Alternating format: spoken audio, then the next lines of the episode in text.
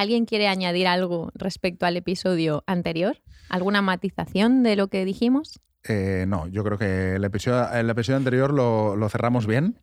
Eh, no sé si tú, ¿tú te quedaste contento con tu jueguecito de las, de las letras, del abecedario.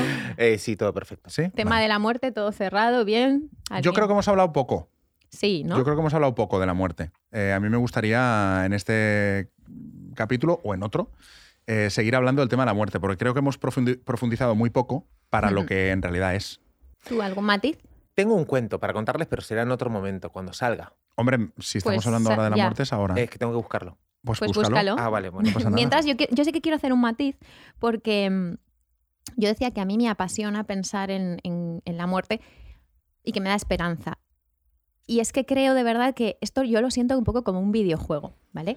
Entonces, para mí, el hecho de morirme es como entender por fin lo que hay detrás, porque estoy convencida de que esto es un escenario. Yo lo siento así. Hay veces que he tenido como momentos en los que miro mis manos o mis pies y miro lo que me rodea y me siento de verdad como en un decorado, ¿no? Como El show estoy Truman, jugando. ¿no? Es un show, efectivamente. Entonces me apasiona la muerte porque ahí encontraré por fin, siento la verdad. Todo me parece mentira y lo digo de verdad. Yo misma me parezco mentira. Muchas veces estoy como disociada. Digo, ¿quién coño? O sea, este cuerpo, ¿no? Así que si me apetece morirme, no, no ya, cuando me toque, para encontrar la verdad. Y hoy le decía a Enrique, antes de encontrarnos con Nacho, que yo me siento un poco como en el juego del pañuelo, ¿sabéis? Eh, cuando cuelgan un pañuelito en mitad de la plaza y los niños van a por él y estiran del pañuelo, pues yo me siento muchas veces aquí, sobre todo en España, comparado con- con Asia, ¿no? Con Bali, como un pañuelito ahí que me han colgado en mitad de la plaza y vienen unos, tiran de mí, los otros también tiran y yo estoy viéndome a mí misma como un pañuelo, ahí en plan la peña tirando el sistema, el, exterior, eh, las obligaciones, las responsabilidades, los tienes que, los debería, todo el mundo tira de mí. Y yo soy el pañuelillo ahí que me están reventando y yo pues intento eh, colgar como puedo. Pero ¿y hay alguna forma de, de no ser pañuelo? O sea, ¿es responsabilidad nuestra ser pañuelo o, o- o simplemente somos pañuelo y siempre seremos pañuelo? Para mí la solución que yo he encontrado para mí es observar cómo soy pañuelo. O sea, soy pañuelo. O sea, no dejas de ser pañuelo, pero al menos eres consciente de que eres pañuelo. Efectivamente, yo observo cómo soy pañuelo y cómo pues alguien tira de mí. Si soy capaz de ver cómo tiran de una punta, digo, pues bueno, están tirando de mí. Pero oye, yo soy el pañuelo, no soy ese tirón, ¿sabes? No soy el tirón izquierdo, no soy el tirón derecho, yo soy el pañuelo y me veo como, como tiran de mí. Y es lo que decía ayer de me enfado y soy feliz a la vez. No es que me enfade, o sea, me enfado con lo que pasa afuera, pero no. También tengo aquí un, un matiz. No, es que si te enfadas con lo de fuera es el reflejo de que estás enfadada por dentro. No, yo, mi vida, soy consciente de muchas cosas y estoy absolutamente feliz. Tú decías ayer que estabas en un 7 Ujú. y yo siento que ahora mismo no cambiaría nada de mi vida, Enrique. O sea, yo estoy como en la vida que siempre un 10. había. Estoy en- yo, para mí estoy en un Ujú. 10. Ahora bien, me enfado con lo de fuera porque veo a tanta gente que aún es inconsciente, eh, cómo se trata la naturaleza, cómo se trata el planeta, cómo se tratan los animales, cómo se trata mujeres, hombres, el desempoderamiento general. Y me enfado por eso. Esos son los límites. No tiene nada que ver conmigo el enfado. Tiene que ver con que yo veo que lo de fuera, para mí, es injusto, incoherente, no es humano, no funciona. Entonces me enfado, pero a la vez yo, en el individualismo, perdón por el rollo y acabo, en el individualismo yo estoy feliz. Claro, es, es yo como, como una única en el mundo. claro, es como la soledad del consciente. ¿no? Efectivamente, pero yo estoy feliz. Ahora bien, cuando me pongo en plan colectivo, formo parte de, me encabrono, pero yo sola. O sea, ese es el albiómetro, revienta. Porque en la parte del colectivo estoy enfadada de cómo pasan muchas cosas. Pero Siguen- feliz. Siguiendo tu teoría, eh, interpreto que todos somos pañuelos, ¿verdad? Cada uno que se sienta lo que... Claro, pero, pero yo que- creo que pero- sí. Sí, sí. vale, pero, pero tú ves como que todos somos pañuelos, digamos, ¿no? Siento un poco así, sí. Vale, perfecto. Pero, pero mi pregunta es, o sea, tú- yo entiendo que tú te sientas pañuelo eh, en pasivo, es decir, que tiran de ti, pero tú sientes que tiras de otros. O sea, tú sientes que utilizas otros pañuelos. También, claro, intento, intento, es como el pañuelo, intentáis sobrevivir y eh, tiran de ti, pero tú también tiras de otros, ¿no? Mm. ¿Y por qué le pusiste la imagen de pañuelo? Esta mañana estaba hablando con Nuria, Sí. Nuria Muerte. Presento ya a Nuria por- porque es la persona con la que estoy haciendo un proceso de coaching desde hace meses que me está rompiendo todo eh, y me está llevando a muchas muertes figuradas. Y no sé cómo ha sacado el tema del pañuelo y yo me he visto, he visto la metáfora. Ella y yo hablamos eh, todo en metáforas y sí, es lo que siento, ¿no? Que van tirando de ti, pero lo que mola es ver que tú eres el pañuelo. Así que bueno, yo quería matizar simplemente esto de la muerte, de que Mm. quiero ver verdad, de cuando me enfado, porque ayer fue como un poco loco todo. ¿No? A mí me gusta eh, el tema de la muerte por que nos amplía una barbaridad la mente y la visión de las cosas, ¿no? Creo que se abre un mundo de posibilidades cuando hablamos de la muerte, cosas que ahora mismo no podemos racionalizar o pensar o que nos parecen imposibles. Y de ahí viene un cuento que conocí que se los quiero compartir. ¿Les parece? En el vientre de una mamá había dos bebés y uno preguntó al otro, ¿tú crees en la vida después del parto? El otro respondió, claro que sí, tiene que haber algo después del parto. Tal vez estemos aquí para prepararnos para lo que vendrá más tarde. Tonterías, dice el primero. No hay vida después del parto. ¿Qué clase de vida sería esta? El segundo dice, no lo sé, pero habrá más luz que la que hay aquí. Tal vez podremos caminar con nuestras propias piernas y comer con nuestras bocas. Tal vez tendremos otros sentidos que no podemos entender ahora. Y el primero le contesta, eso es absurdo, caminar es imposible y comer con la boca, ridículo. El cordón umbilical nos nutre y nos da todo lo demás que necesitamos. El cordón umbilical es demasiado corto. La vida después del parto es absolutamente imposible. Y el segundo insistió, bueno, yo pienso que hay algo y tal vez sea diferente de lo que hay aquí. Tal vez ya no necesitemos de este tubo físico. El primero contesta, tonterías. Además de haber realmente vida después del parto, entonces, ¿por qué nadie jamás regresó de allá? El parto es el fin de la vida y en el posparto no hay nada más allá del oscuro, silencio y olvido. Él no nos llevará a ningún lugar. Bueno, yo no lo sé, dice el segundo, pero con seguridad vamos a encontrarnos con mamá y ella nos cuidará. Y el primero le, responde, mamá, ¿tú realmente crees en mamá? Eso es ridículo. Si mamá existe, entonces, ¿dónde está ella ahora? Y el segundo dice, ella está alrededor nuestro, estamos cercados por ello. De ella no somos nosotros. Es en ella que vivimos. Sin ella, este mundo no sería y no podría existir. Y el primero le responde, bueno, yo no puedo verla, entonces es lógico que ella no existe. Y el segundo le responde a eso. A veces, cuando tú estás en silencio, si te concentras y realmente escuchas, tú podrás percibir su presencia y escuchar su voz amorosa allá arriba. Me muero de amor. Vivo de amor, perdón.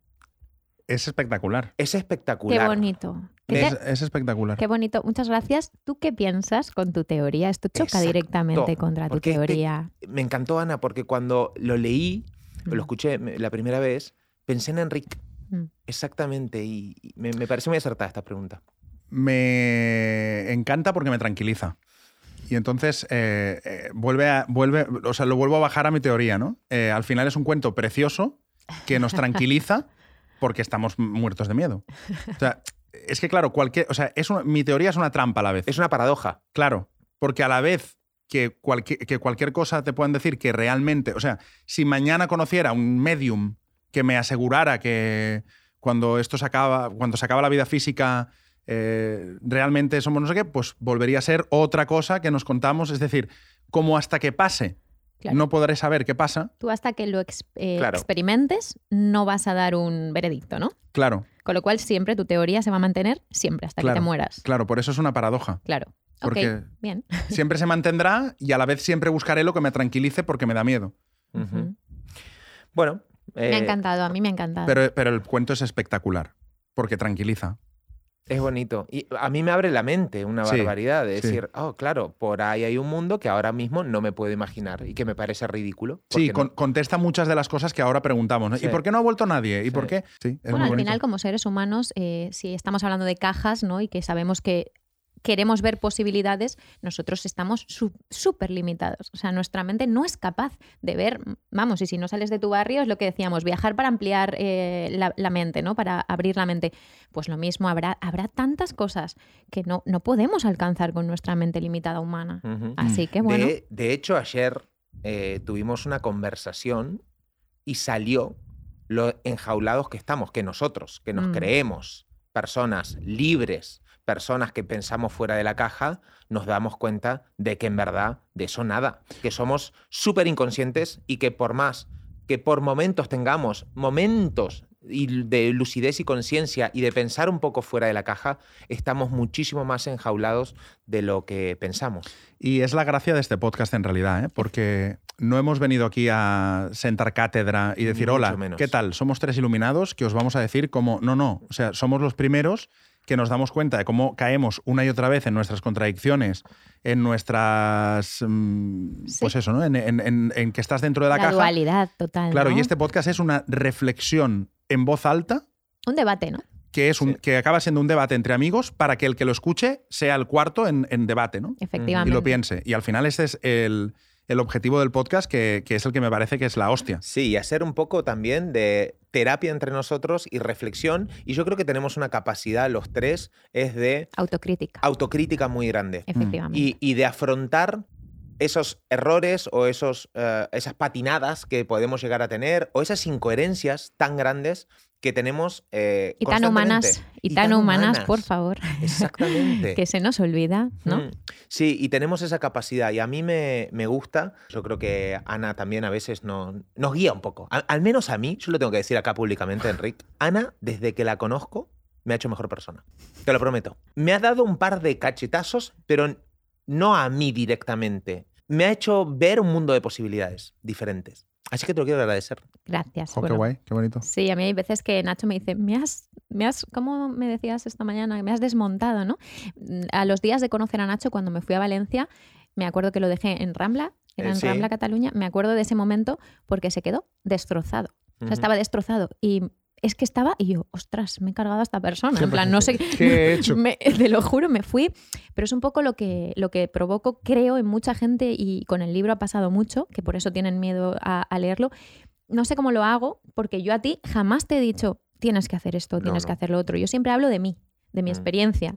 Y yo supongo que tú haces, te hago de espejo y vas resolviendo, ¿no? Pero eso es una lección de vida también, ¿eh? Que los que más dicen tienes que hacer son los que menos te llegan al final. O sea, Sí, me- cada- claro. cuando la gente te dice lo que tienes que hacer, No creo en eso. claro, no porque al final son ver- verdades absolutas que se creen ellos y que quieren eh, inculcar en ti. Cuando Sí. alguien simplemente te dice yo vivo así, que al Sí. final no, no, voy- no digo que Ana sea Buda, ¿eh? pero, pero que al final es un poco lo que hacía Buda, que es como yo vivo así y de mi ejemplo vas, vas a entender tú lo que quieras Sí. si Ah, lo es quieres ver. o sea, a mí yo no me preocupa ni que, ni que me miréis como ejemplo. Es decir, Claro, claro. yo vivo así porque yo soy así, punto.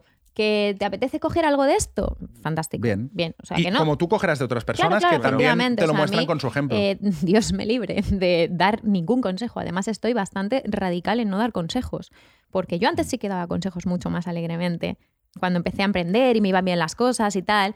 El discurso, cuidado, y lo he cambiado radicalmente. Y desde que estudié coaching me di cuenta de, "Ch, tú, la, la boca calladita, tú a lo tuyo, ¿no? Es que sabes qué pasa, que creo que detrás de un consejo hay un juicio. Absolutamente. Hay una siempre. forma, hay un mapa, hay una forma de ver la vida. Exacto. Y esa forma de ver la vida, ya te aseguro que no tiene nada que ver con el de enfrente. Porque es tuya, es Claro. propia, está filtrada. Claro. ¿no? Sí, exactamente. Y hay veces que se pierde el respeto ahí y se pierde la empatía por la otra persona cuando damos consejos desde, desde ese lado. Porque ¿no? juzgas. Sí, eh, Y se pierde el potencial de la otra persona para que encuentre su propio camino. exacto. No se está respetando el espacio de la otra persona y se está queriendo desde, muchas veces desde la buena fe, ¿eh? incluso, ¿eh? no, Mm. no, no es desde la mala fe siempre, pero desde la buena fe de decir, desde tu sesgo, desde tus gafas, a mí yo en mis cursos de desarrollo personal de, de Enneagrama siempre pongo un ejemplo de unas gafas, porque es como eh, filtramos nosotros la realidad. Cada uno tiene unas gafas y yo lo divido en colores en los nueve eneatipos, ¿no?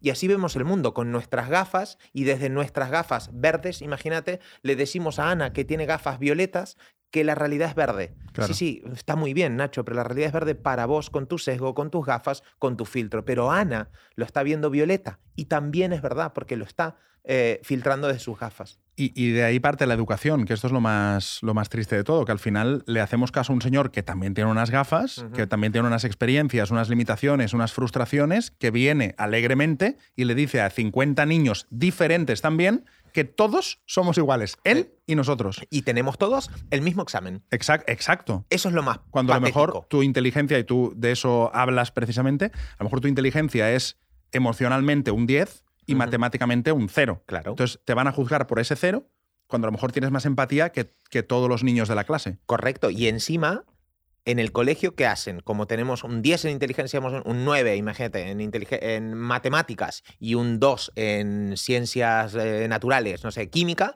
ponemos refuerzo en química, en algo que no nos gusta, pero eh, hay que equilibrarnos. Y cuando reforzamos lo que no se nos da mal, nos volvemos mediocres en vez de potenciar lo que se te da bien. Claro, O sea, medi- mediocres en todo en lugar, en lugar de geniales en algo. Exactamente. Eso es un gran error para mí. Por eso, un capítulo del libro es no. De tu libro, del Sí, que de estás escribiendo. Sí, perdón, que yo hablo como si acá la Sí. gente. Es que me Del olvido. libro, como la Biblia, sí. del libro. Yo aquí contextualizo. Gracias, Ana. Eh, no, porque a veces que me olvido, o sea, siento que estoy hablando Sí, con ustedes y, y como saben que es mi libro. Bueno, total, que digo, no, ay, no me acuerdo el, el título, pero es, se trata de esto, ¿no? No mejores tus defectos, eh, potencia tus virtudes, ¿no? Es un poco provocador, pero se trata de eso, porque eso creo que es un mal, que nos vuelve a todos estándares, fotocopias mediocres y que llegamos al 5. Eh, ha Pero- pa- ha pasado química. Pero no, ¿no creéis Pero que es que- súper buscado? O sea, sí, es- claro. o sea, está- es que si no buscado. brillaríamos todos. Claro. Brillaríamos todos. Claro, imagínate una, una, una ciudad, una sociedad de gente que encuentra su zona de genialidad, que hace lo que le gusta, que emprende. Brillaríamos Cla- todos. Claro, o sea, lo que tienen que hacer es un ejército de mediocres. Es, más, es más controlable. Totalmente. Sí. Y Eh, fíjate que has dicho defectos, potenciar tus virtudes y eh, ¿qué has dicho? No mejores tus defectos, potencia tus cualidades, algo defectos, así. pero es que ya estamos llamando defecto Sí, a sí. que algo no se nos dé bien. ¿Qué Claro. pasa? Que somos todopoderosos y que lo tenemos que hacer todo bien. Esto es una frustración impresionante. Claro. Que se espere de un niño que durante un año entero sea un 10 en nueve asignaturas diferentes, que fíjate tú que tiene que ver la lengua con las matemáticas, con no sé qué. ¿Qué pasa? O sea, es una locura. A mí me parece un nivel de exigencia que, bueno, pues al final nos frustra también. Pero que ¿no? después está en la sociedad también, Ana, porque después cuando uno emprende y nosotros tres que hemos emprendido nos lo hemos encontrado y seguro que mucha de la gente que nos escucha que ha empezado un negocio, que a lo mejor tú empiezas un negocio, un emprendimiento porque te gusta coser, me invento, y tu genialidad es coser. Y, y de repente, del día a la, de, de la noche a la mañana, tienes que saber hacer facturas de leyes, Total. de marketing, de branding, y al final dices, "Pero que yo no sé de eso, yo sé coser. Entonces, eh, se, se vuelve a dar el modelo de cuando somos pequeños, también de adultos, que es, pues a partir de ahora, si quieres emprender, es como, ah, es el precio que vas a tener que pagar. ¿eh? Ah, ¿quieres emprender? No vas a ser un mediocre y no vas a estar en el sistema. Muy bien, pues entonces vas a saber de todo. No sabes de todo. Ah, te sale mal. ¿Lo ves? No tenías que emprender. Es la rueda de que no lo ha- en realidad te están gritando no lo hagas.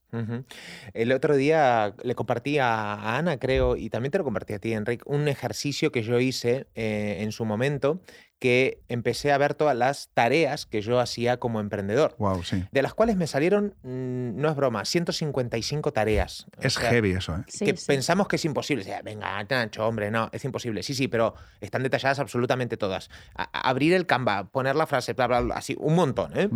Y las dividí en tres columnas, que era, para mi emprendimiento, cuánto valor aporta esa tarea, cuánto disfruto con esa tarea y del 1 al 10, cu- eh, cuánto se me da bien. ¿no? ¿Y cuánto aporta ¿no? a tu negocio? ¿no? Exactamente, cuánto, cuánto Ah, aporta mi negocio, Perdón. cuánto disfruto haciendo la tarea y cuánto... eh, Se te da bien. Cómo, es- cuándo- Como cómo de se me da genial bien. eres en Exactamente. Entonces, ahí cada tarea la tenía que puntuar del 1 al 10. Salieron 155 tareas y dije, esto es una animalada. ¿Qué voy a hacer con esto? Pues me voy a enfocar en el 20% de las tareas que esa yo la voy a llamar mi zona de genialidad.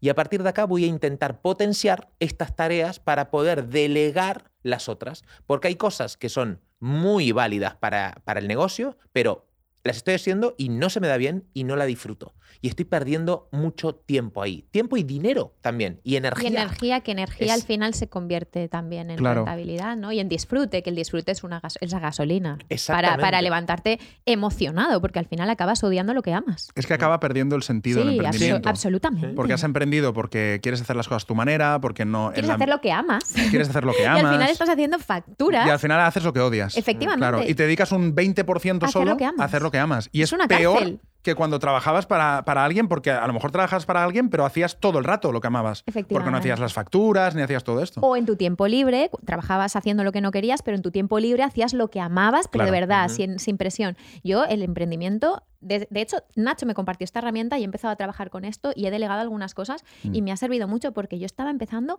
De hecho, nunca he emprendido de verdad, yo siento, ¿no? Como que nunca me he puesto en serio porque es que se me hace tan bola hacer todas las tareas que siempre es como que sí, pero no. Hmm. Sí, pero no, no me decido, no me decido. Bueno, a porque decir- entras solo en- a tu zona, ¿no? Claro. El resto no, no- es como no lo voy a hacer. O No, sea, es que no me gusta, entonces como que no me he decidido. Y ahora he encontrado a una persona que va a acompañarme, espero que por mucho tiempo, he puesto orden y voy a ver si me decido ya de verdad, ¿no? Porque yo estaba jugando a las casitas de muñecas, que digo yo. Yo estaba jugando porque no me gustaba hacer un multitasking así. Pero tú quieres tener una empresa, ¿te apetece? ¿Te, te Es gusta que- la idea? O sea, no una empresa como tal. Yo quiero tener tres, tres focos, ¿vale? Escribir eh, tres focos dentro de la comunicación.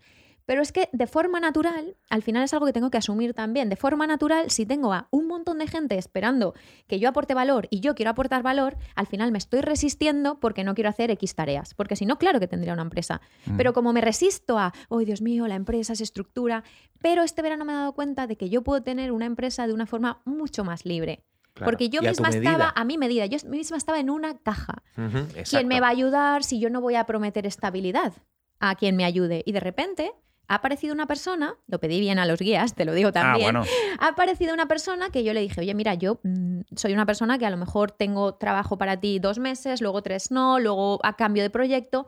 Digo, igual no te interesa esto, porque a la mayoría de la gente le interesa la estabilidad. Y me dice, ay, no, es perfecto para mí, en este momento es perfecto. Y yo, uy, Es que vamos a un mundo, ¿sabes? claro, en donde se va a trabajar muchísimo más por resultados, por proyectos, que no por tiempo completo o por una estabilidad. Eso ya va quedando un poquito atrás. Pero ah, vos decías que no te gustaba o que jugabas a la, a la- a la casita de muñecas porque tenías miedo a, a ser empresaria o no te gustaba, pero también era parte de tu proceso y falta de formación. Porque no tenías las habilidades y las herramientas para poder ser empresaria. Y yo creo que pasar de emprendedora a empresaria, que para mí es cuando tenemos un sistema y ya tenemos una orden, un orden y una estructura, ¿quién no querría pasar a eso? Eso nos libera una barbaridad. Bueno, y ahora viene. No, pero claro, No, métele hay- la hay- creencia de empresaria. Bueno, aparte Claro. de eso, pero, ¿eh? pero también creo que hay dos tipos de personas, ¿eh? las que valoran la libertad y las que valoran la seguridad. Y hay mucha gente que valorando la seguridad, que ahí es donde lo que hablábamos antes de son nuestras gafas, ¿no? Para nosotros como libertarios, o sea, como gente que valora la libertad, es como quién no querría. Pero hay mucha gente que lo que quiere es la seguridad.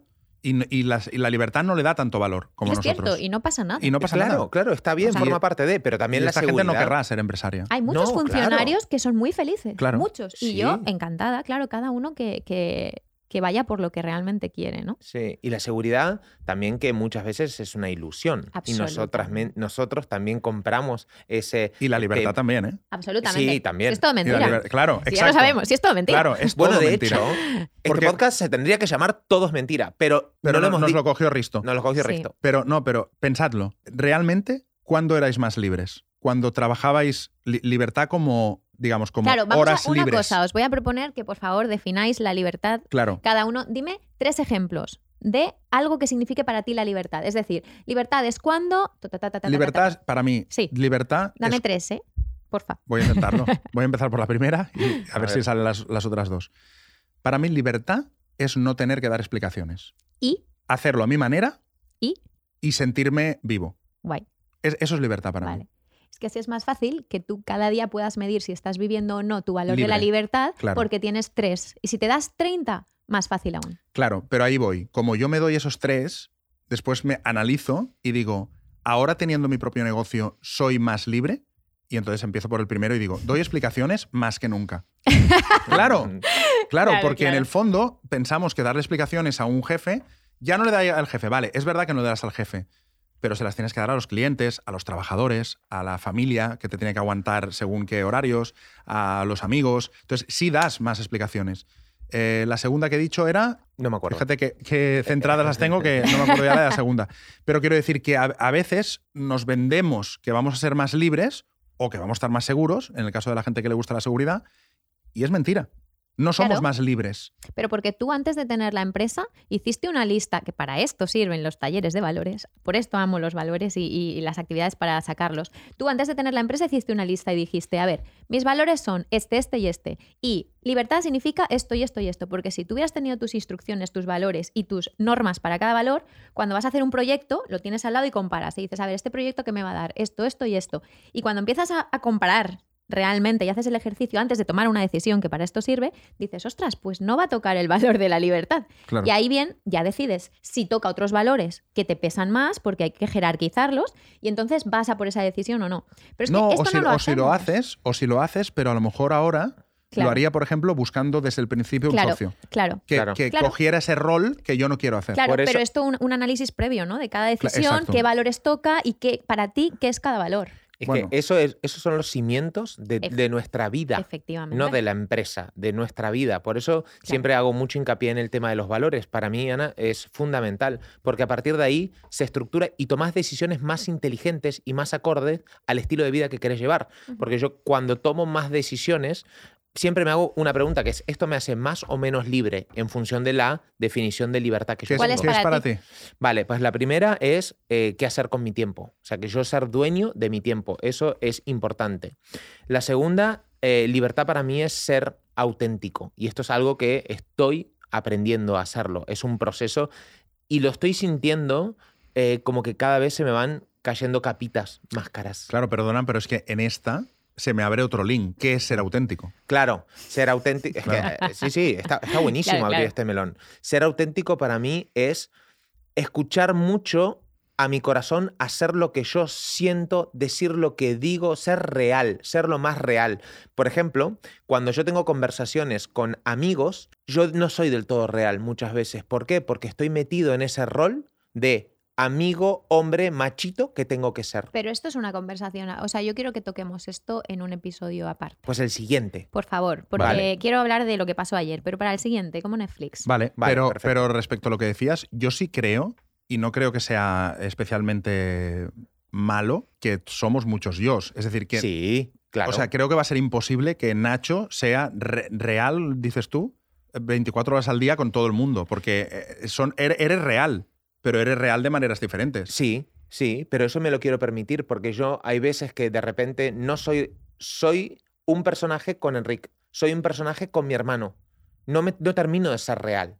Evidentemente que voy a, a- voy a, a- a tomar un rol diferente. No es el mismo Nacho hijo que Nacho padre, Nacho Claro. profesor que Nacho X. Amigo. Amigo. Claro, no es Nacho lo amigo. mismo. Son diferentes roles. ¿Y cuál quieres ser? Todos. Todos, hay o algunos para en todos. los que no. O sea, algunos no quieres ser. Por esto lo de ser auténtico. Habrá personajes tuyos que salgan de forma automática Claro. que digas, "Mm, este no. O sea, Exacto. Este no es coherente conmigo ahora, que es la historia ¿no? Claro, de la autenticidad. Es, como un es como una capa que dentro no. de ese personaje. Porque yo quiero ser amigo. Ese, e- ese personaje está el amigo. Pero ¿a qué, ¿a qué costo?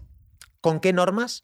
¿Y cuáles son las capas que ya va a desechar ese amigo? Claro, pero el amigo que tú crees que es amigo. Quiero decir, porque a mí me puede parecer que Nacho con capa ya es amigo. Claro, evidentemente. O sea, tú tienes una idea de amigo Por supuesto, pero ah, que, que a veces no te coincide con lo que estás haciendo y entonces te sientes un personaje. Pero yo, ese personaje, yo me lo puedo, yo lo puedo, eh, yo puedo entender que ya es un amigo. Claro, es que claro. estáis, cada uno aquí lo vive de una manera claro. diferente. Y, y claro. de re- y de repente, si ese personaje encaja con tus valores y mis valores están también eh, ¿Alineados? alineados y, y se están honrando en ese personaje y está todo bien, maravilloso. Ahí hay coherencia. Ahí hay coherencia, ahí hay armonía. Fácil, fluido, feliz esa relación. Maravilloso. Ahora bien, cuando yo siento que por encajar en el personaje que creo que Enric tiene en su cabeza, Nacho hace algo que no es acorde a lo que realmente siento, ahí es cuando yo me estoy perdiendo Ahí a sí, mí claro, mismo. Claro. Por yo pensar que Enric Que será más fácil encajar con Enrique. con Rick, porque yo pienso que Enric está esperando algo de mí, que es mi película. Que te, que te quieran. Claro, pero Sí, en realidad Enrique sí está esperando algo de ti. Vale, pero yo ya no, yo por eso digo que mm, parte de mi proceso es ser cada vez más yo, independientemente de lo que espere Enrique. Claro, pero quiero decir que si nos. Es, es como una. Yo lo veo como una línea, ¿no? De, de asalvajamiento. Digamos, en, en el que, claro, cada. Sí, o sea, cuanto más libres, más salvajes. Efectivamente. O sea, lo que quiero decir Y es. menos amigos. Claro, Desde mi experiencia. Claro, es que volvemos, claro, volvemos a la soledad. Sí. Absolutamente. Sí, Yo creo que al final, si tú dices, a mí me da igual lo que espere Enrique de mí, yo voy a ser auténtico, entonces Enrique se va. Efectivamente. Y, Ana se va, y todos se van, y entonces dices, ahora yo soy auténtico, y solo. No, pero viene gente nueva, os lo aseguro. Viene gente nueva que de repente mm, está en, no sé qué pasa, pero de repente les gustas tú tal y como eres. Yo me he encontrado un montón de gente nueva, vosotros dos sois de ellos, que no, a las que no les importa, personas a las que no les importa que yo cambie de opinión. Porque eso es, eso es ser auténtica. Yo hoy te puedo decir sí, mañana no. Y luego en el siguiente episodio os cuento lo de ayer, que casi digo que no al podcast hoy. Mm, Vaya. ¿Vale? Esto es el anuncio. Pero sí que es cierto que tú sabes cómo soy, tú sabes cómo soy, hoy te digo que me quedo en tu casa, al día siguiente me cojo un hotel y a ti te da igual, no te sientes ofendido y así. voy. Pero es que ha aparecido gente que le gusta como soy. y es, Esto- es curioso, Sí, ¿no? esto me hace... eh, Y se me han caído muchos. claro, Muchos más. Y Hay- no pasa nada, ¿eh? hay costos muy grandes a pagar porque van cayendo muchos, es cierto, pero esto me reafirma que es como un videojuego, como que vas pasando de Claro. nivel y van llegando pues otras personas, otros obstáculos, otros escenarios, otras cosas que en el otro nivel no, no podías ver. Y eso es lo lindo. A mí me gusta ver eso porque de verdad el Nacho de hoy es diferente al Nacho de ayer. O sea, parece una locura, ya lo sé. Mm. Pero yo creo que nos hemos dado cuenta de, de- de cosas hablando Sí, sí, claro. antes de entrar, fuera Sí, de sí, sí, sí, micro, ¿no? claro. No sé, me confirma la teoría de que esto es un videojuego. No, es que, es que es un videojuego, claramente. Y al final es un tren o un autobús o el, el medio de transporte que queráis, donde va subiendo gente en algunas paradas y en otras se baja. Eso es, eso es evidente. O sea, no, no podemos pensar, porque eso es el apego, que, que los que tenemos ahora son los que van a estar hasta el final. No, se va a caer gente y va a subir gente nueva, eso es evidente. Claro, y cuando Nacho dice nivel, yo sí que me gusta. Antes pensaba que de nivel es como que vas a mejor en la escalera. Y no, simplemente es diferente. ¿Sabes? Porque hay veces que pasas de nivel y no es un nivel mejor, que dices, uh, No. la pantalla del cielo. No, no, no, no. O sea, es un nivel que incluso Te es peor. Te trae más dolor. Efectivamente. Pero yo quiero discutirte una cosa, Ana. Me encanta que me discutas. Lo sé. que es eso, esto de la gente no le importa que cambie de opinión, o sea, gente que no le importa que cambie de opinión tal. Yo creo, yo, yo soy muy, yo soy un poco Hobbes para eso. Yo creo que el ser humano es un, ¿Un poco, poco qué? lobo. Hobbes ¿Qué quiere decir eso? es un filósofo. Ah, vale, Eh, no estaba puesto. Y yo creo que esto de que el, el ser humano es un lobo para el ser humano, yo creo que al final, detrás de todo, hay un ego personal donde hay unos intereses. Y creo que don- donde choca la gente es cuando tu interés no coincide con mi interés. Es decir, yo puedo aguantar tus cambios de decisiones, respetar, ponle la palabra que quieras, hasta que choquen con mis intereses. El día que choquen con mis intereses, ya no te respetaré tanto. Y entonces es cuando diré, no me interesa juntarme con Ana porque va en contra de mis intereses. Entonces no me quieres. Y entonces no te querré. No me quieres, claro. Claro, y, pero el tema está ahí en que a ti te da igual. Efectivamente. O sea, creo que la base está en Yo que... estoy dispuesta a perder a todo el mundo. Ahí está. Ese es el tema. Yo estoy dispuesta, y lo he dicho, ¿eh? estoy dispuesta a perder a todo el mundo con tal de no perderme a mí misma. Ese es el- para mí esa es la base de todo. claro. El desapego a, la- a- a todo el mundo. Pero hay que aceptar, decir, si soy... Por que- eso la muerte me crea esperanza. Claro, claro, tú lo que quieres es morirte. Muérete ya. Por eso la muerte a mí me parece bien, ¿no? Porque digo, hostia, en este mundo si sigo siendo yo voy a estar sola. No, pero es lo que, es lo que decía, que a mí me parece, de verdad, que, que la línea del, del- Cuando digo as- asalvajamiento, entenderme. ¿eh? Efectivamente. Sí. Pero la línea de asalvajamiento va, va en, en la línea de libertad. Es decir, que al final, y lo que decíamos al principio del podcast, creemos que somos libres, que estamos ya fuera de la caja y tal, y no, estamos en el fondo deseando o pidiendo, por favor, a la gente que nos quiera, que nos acepte. Si realmente vives ese desapego de decir, no, no, a mí me da igual que todo el mundo se vaya, ahí es la única manera en la que realmente eres libre. Pero el precio es alto, ¿eh? Sí, y en el fondo es, ¿me da igual? ¿Realmente te da igual? No, no me da igual, cierto, Claro, está bien. claro, no o sea, lo sé. no es que me dé igual, es que estoy dispuesta a. Es decir, Exacto. el valor, el valor, y vamos otra vez a valores, que es que esto, yo machaco muchísimo esto, ¿no? El valor de que me quieran los demás, el amor de los demás, en la jerarquía de valores está por debajo de la autenticidad.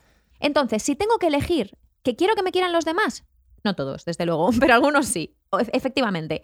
Ahora bien, si tengo que perder autenticidad, prefiero la autenticidad y quedarme sola, perder gente, a que me quieran los demás, básicamente. Otra cosa, eh, perdón, yo me he dado cuenta de que es incómodo estar cerca de alguien que cambia, porque al final tú cuando estás relacionándote en relaciones con alguien que va a cambiar de opinión, que lo hablábamos en, la- en el episodio Bueno, en un episodio. En un episodio. igual, es Estoy imposible acordarse. sí. con tantos episodios. Como estamos grabando, es imposible. Efectivamente. ¿Qué pasa? Que cuando tú estás con alguien, esa persona, como bien dice Enrique, tiene intereses y expectativas. Si tú eres una persona que cambia, don- mis expectativas no sé si las vas a cumplir. Y si yo me estoy montando una película, ¿no? Que yo te quiero para esto y esto, y ahora tú cambias de opinión y chao. Bueno, ¿Sabes? es lo que tú dices, los intereses, las expectativas que tiene Claro. la gente contigo, pues no las vas a cumplir. Pues ya no te quieren. Pero Pues, absolutamente. Por, e- Genial. por eso hay un, hay un tema que lo hablamos fuera de, de- de podcast una vez y que dijimos, lo tenemos que poner en el podcast y lo voy a poner encima de la mesa, que es lo de los intereses de la pareja. Si una pareja te dijera al principio, ¿eh? oye, mira, yo voy a estar contigo porque me parece que tienes una posición económica maravillosa y yo quiero aprovecharme de esto, dirías, fuera de mi vida, no quiero a esta persona. Pero si pudiéramos leer la realidad de, de sin, sin economía, la realidad de cuando viene una pareja y en realidad te está diciendo, yo quiero que me quieran, quiero que me cuiden, quiero que... O sea, las expectativas reales que tienen, a lo mejor serían peores que las económicas y las aceptamos. Wow. O sea, no podemos leer Melonaco eso. en la mesa, ¿eh? Claro. O sea, entonces Claro, porque- estar con una pareja en el fondo es saber que tienes que dar y pedir a esa persona que te dé algo, ¿no? tienes que dar o saber qué quieres dar. Que quieres dar y que esperas algo, expectativas. ¿Y cuáles son tus límites también? Y tus normas. Bueno, tus no sé si eso está muy claro cuando empiezas con una no, pareja. no está claro. No está claro. Por eso muchas parejas no funcionan al año o a los dos años cuando el enamoramiento se ha pasado, porque no hay límites y no hay forma de jugar. y por eso, claro, y todos seguimos unas normas, un mismo patrón, Claro. cuando las reglas no se han hablado. No, y sobre todo, el contrato se firma al principio y no se revisa. Efectivamente. Y a los 10 años dices, lo que yo quería, tanto las expectativas como lo que estaba dispuesto a dar, a lo mejor no se parece ya en nada. Sí. Pero, Pero- sigues. Y aparte que Hemos pasado de muerte a pareja, emprendimiento. No vamos a tener títulos de los, de los episodios, lo Sí, sabéis, al- ¿no? al- algunos Da igual. Vale, perdón, Enrique. Eh, sí. Que aparte, nosotros evolucionamos tanto como personas, ¿cómo no van a cambiar nuestras propias normas, lo que queremos, nuestros gustos, Los valores. nuestros valores, exactamente? La vida llega y te quita un hijo y tus valores al día siguiente son otros. Exactamente. O te da un hijo. O te da un hijo y tus valores, son otros. Son otros. Claro. Y, y de repente, de un día para otro, literal, podés empezar a destruir todos tus valores y reconstruirlos, porque los valores no son sobre piedra, ni mucho menos. Están cambiando, co- pueden estar Conforme cambiando vives, cambian. constantemente. Claro, pero ahí yo voy, yo es que siempre me gusta Me hacer, encanta- ya es que me encanta tu postura en este podcast. o sea, yo voy de abogado del diablo, pero sí, pero es siempre desde lo nuestro. O sea, des- Claro. desde partir Sí, de nosotros. Sí. Porque si con todo este discurso que es maravilloso, yo puedo cambiar, yo puedo tal, pero ahora, con, por ejemplo, con un hijo, te viene tu pareja y te dice, pues yo ahora he cambiado mis valores. Y mis valores son que no quiero dedicarme a cuidar a mi hijo. A ti te crea un problema. A día de hoy te crea un problema. Por supuesto, Claro. es que las relaciones eh, van cambiando y hay que acoplarse y hay que hablarlo y hay que asumir que las cosas cambian y quizá tu pareja ahora, después de tener un hijo, pues ya no le parece bien y quizá tengas que divorciarte o separarte Exacto. o lo que Claro. sea. Claro, Por eso Por es eso digo. importante revisar mis propios valores. Si tengo Claro. ese, esa situación en mi vida, yo tengo que responsabilizarme de lo que yo soy eh, o puedo abarcar en mi vida. De los valores o de la necesidad de mi pareja, no puedo hacer nada. Yo- Claro, pero ¿cuántas personas toman decisiones sin pensar en que algún día pueden cambiar sus propios valores o los de su pareja?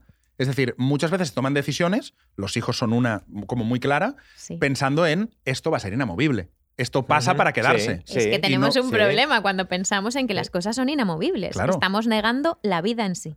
Creemos que somos piedras y no. La Y- verdad es que somos seres humanos. La verdad es que piedras no somos. Claro, claro, si es una locura. Yo flipo con la gente que empieza relaciones desde, o sea, se da por hecho que es una relación, no se habla y ya se coge el modelo de relación que además es que ni se habla. Es decir, yo tengo en la cabeza cuando tenga una pareja, eh, sentarme todos los fines de semana o una reunión al mes, el meeting del mes, en plan, oye, ¿cómo vas tú? ¿Tus valores han cambiado? ¿Cómo quieres que nos relacionemos? Con una comunicación que yo en muchas parejas de amigos, que además me encanta estudiar las parejas, eh, sobre todo las de mi alrededor, yo no veo. Eh, Somos novios. Ah, qué bien. ¿Y, y cómo va a funcionar la relación?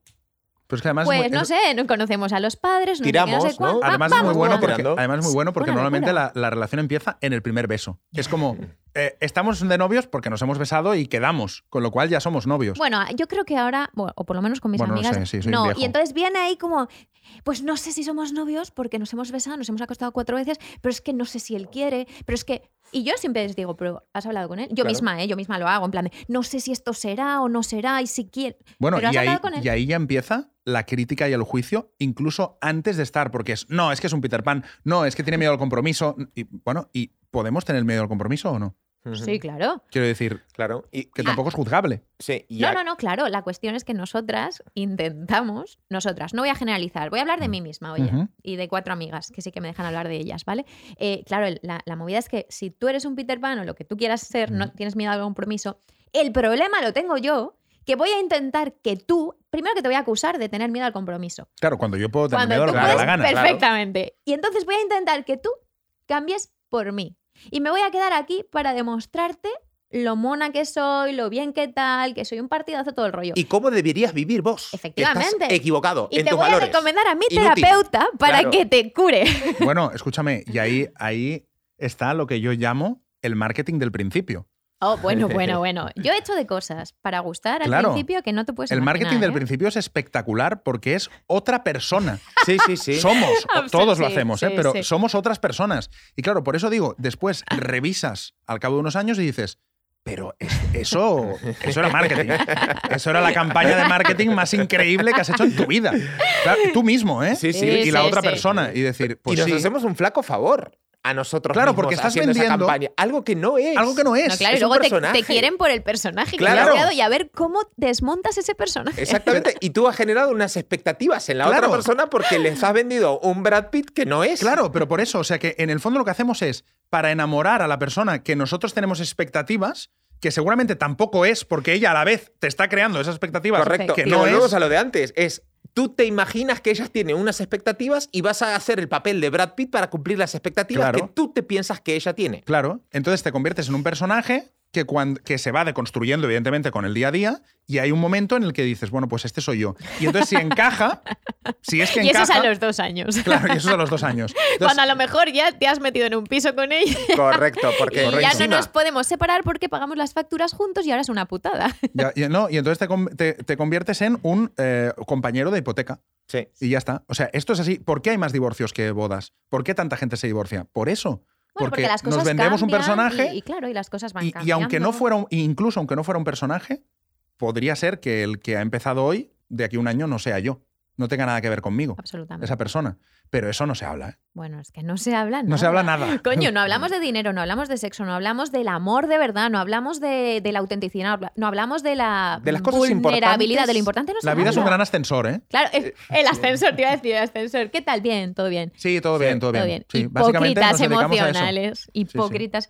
Todo bien, ¿no? Gente, eh, me voy a despedir con una frase. Ya estamos. Mm, Hombre, ¿y las, sí. y las Oye. letras? Eh, hoy no. Ah, hoy no, ¿No? vale. pues bueno, nada, hoy pues sí o pues- no. Sí, hoy sí, tu sección. Pero es que no sé qué letra toca. Este podcast, o sea, este episodio, Sí, no tiene ningún tema en sí. pero da igual. No ha tenido tema. Da igual. Yo, no, yo, os, yo os voy a decir en, en directo, o sea, os voy a decir en el podcast que yo no estoy nada de acuerdo con esta cosa de los temas que habéis sacado. Yo creo que tenemos que hablar. En una conversación, Sí. cuando alguien va a un bar con unos amigos, sac- ¿vosotros sacáis temas? Claro, no, no No, vamos no. con la lista. Claro, o sea, pues No, ha salido a lo que ha salido, mi, lo que ha mi fluido. mente estructurada, mi personalidad estructurada, una de ellas, está pensando en qué título vamos a poner a cada episodio si es un mix. Conversación 1, conversación 2, conversación 3. Me parece guay, me- te lo compro. Ok. Bueno, yo no sé qué, qué letras. Es que no sé qué toca. Pues toca la... ¿Te has cansado? ¿Has evolucionado de las letras? de ayer. De ayer a hoy. Pues hoy no me apetece hacer la sección, no la voy a hacer. Vale, pues no la hagas. No, no, no la voy a hacer. Ya está. Eh, Fuera. Hoy no tiene tres letras. No, hoy tengo una frase. Tocaba la H, pero. Tocaba la H. Bueno, Claro, pues por ya- eso no tienes. Ya la que creo que va acorde a, a lo que hemos hablado, ¿no? Eh, y es una frase, una frase del libro de Indomable de Glennon Doyle que tanto recomendamos y nos gusta. Libro maravilloso que recomiendo a todo el mundo, por Hmm. favor. Ujú. que dice así, cada vez que puedas elegir entre decepcionar a otra persona o decepcionarte a ti misma, tu deber es decepcionar al otro. Tu trabajo durante toda la vida consiste en decepcionar a tantas personas como haga falta para evitar decepcionarte a ti misma. Maravilloso que, Amable, ¿no? que- que va muy acorde con la única frase que me he apuntado hoy en la libreta, que es la que ha dicho Ana, de estoy dispuesto a perder a todo el mundo para no perderme a mí. Exacto, por eso la. ¿Estamos dispuestos los tres a decepcionar con este podcast para Sí. ser auténticos? Yo creo que es, creo que a mí me viene este podcast para cumplir eso. Para Es par- ponerte a prueba Sí, tu autenticidad. Sí, sí, para sacar una capita más, ¿no? Que es un proceso. Una, ya quisieras tú que fuera una. Ya, eh, Verás al final de la temporada. Una por episodio mínimo. No sí. te vas a llamar ni Nacho cuando, acabe- Pues mira. cuando acabe la temporada. Mm, Bien, Nachi. Em, Bueno, Víctor, Oye, a mí, ¿cómo me vais a llamar? a ti no lo sé. Ya no- veremos. No lo vale, sé. ok. No lo vamos a pensar. Bueno, Bueno, la semana Adiós. que viene más. gente. Gracias. Un abrazo. chao. Chao. No tiene nombre. Una conversación entre Ana Albiol, Nacho Mullenberg y Enrique Sánchez. un podcast producido por 729.